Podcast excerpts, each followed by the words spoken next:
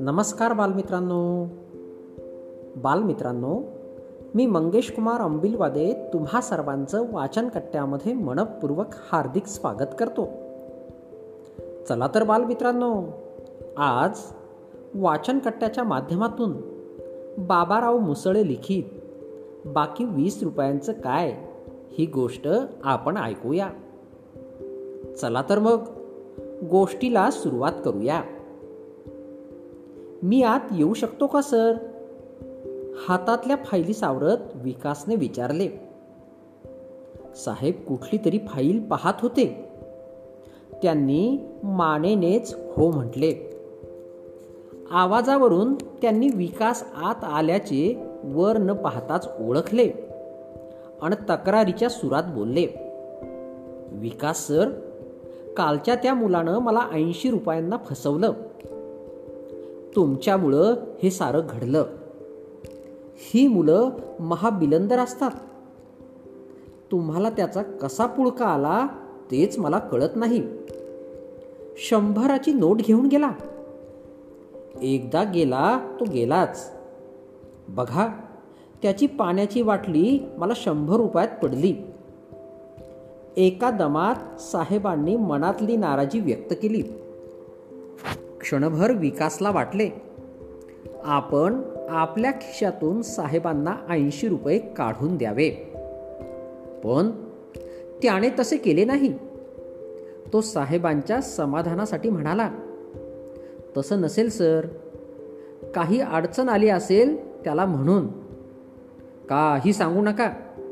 यानंतर असली मुलं कार्यालयात आलेली मला चालणार नाही. समजले? साहेब म्हणाले नाईलाजाने विकासने हो म्हटले. साहेब म्हणतात ते सत्य होते तरी ते संपूर्ण सत्य नसावे. असे विकासचे मन त्याला सारखे सांगत होते. राजू हा मुलगा फसवा फसवी करणारा वाटत नव्हता. मागच्या महिन्यापासून विकास त्याला ओळखत होता.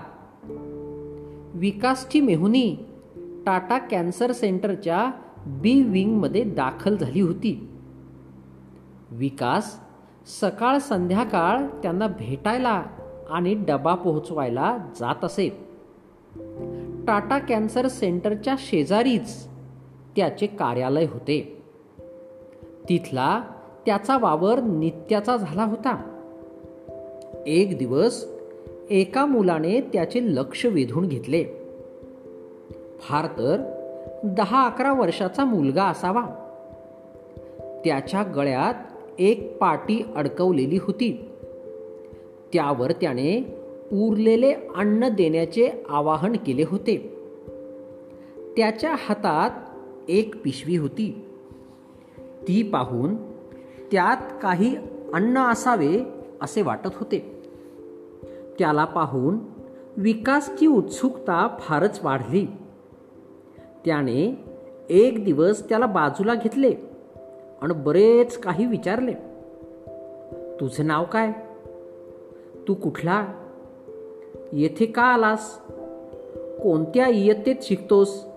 वगैरे वगैरे. साहेब ज्या मुलाविषयी बोलले होते तोच हा राजू. तो वाशिम जिल्ह्यातल्या एका खेडेगावचा. पाचवी इयत्तेत शिकणारा. त्याची आई पोटाच्या कर्करोगाने आजारी असल्याने एक महिन्यापासून टाटा कॅन्सर सेंटरच्या बी विंगमध्ये भरती झालेली होती. तो आणि त्याची आई याशिवाय घरी तिसरे कोणी नव्हते. एका झोपडीवाजा घराशिवाय त्यांच्याकडे काही नव्हते. दवाखान्यात आईजवळ सतत बसून राहण्याचा त्याला कंटाळा येई. आईला विचारून तो इकडे तिकडे फिरे. आईने त्याला सांगितले होते जास्त लांब जाऊ नको. कोणाच्या वस्तूला हात लावू नको. तो तिथंच बाहेर फिरायचा.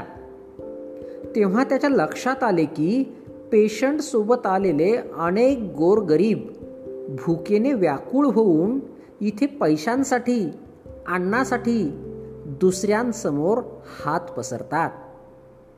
दुसरीकडे बरेच लोक जेवून शिल्लक राहिलेले अन्न कचरा कुंडीत फेकून देतात. ते अन्न जर या गरजूंना मिळाले तर? त्याने एक पुठ्ठा घेतला.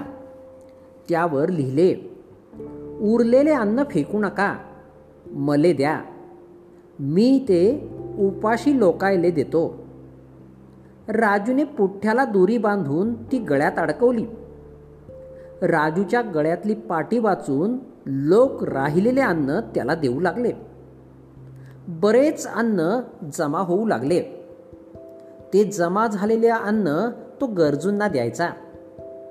त्यांच्या डोळ्यातले समाधान पाहून त्याला हायसे वाटायचे.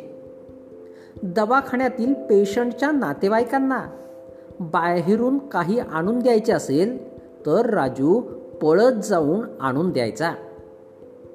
एखाद्या पेशंटचा जवळचा नातेवाईक कुठे बाहेर जाणार असला तर तो राजू ध्यान दे माझ्या पेशंटकडे मी जरा जाऊन येतो म्हणून बिनधास्त निघून जायचा.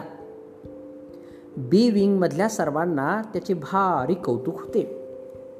कार्यालयाच्या बाहेर असलेल्या हॉटेलमधून विकास रोज पाण्याची बाटली घेत असे. पण एक दिवस त्याला कार्यालयामध्ये पोहोचायला उशीर झाला. म्हणून त्याने राजूला पाण्याची बाटली कार्यालयामध्ये पोहोचवायला सांगितले. पाण्याच्या बाटलीचे पैसेही त्याच्याजवळ दिले. राजू अधूनमधून विकासला पाण्याची बाटली पोहोचवू लागला.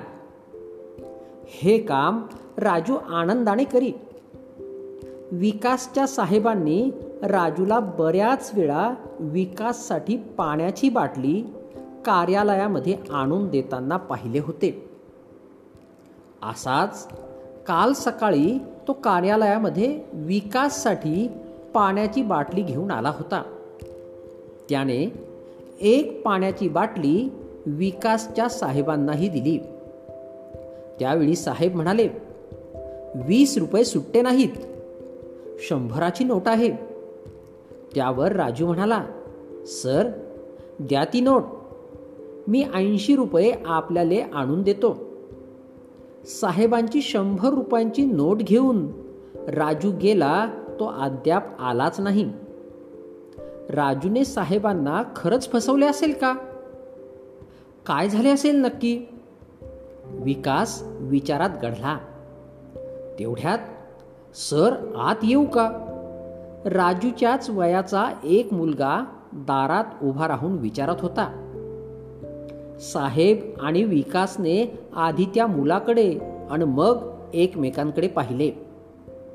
मग साहेब म्हणाले ये बोल. काय काम आहे? सर मी इरफान राजूचा मित्र. बोलता बोलता त्याने खिशातून शंभराची नोट काढली.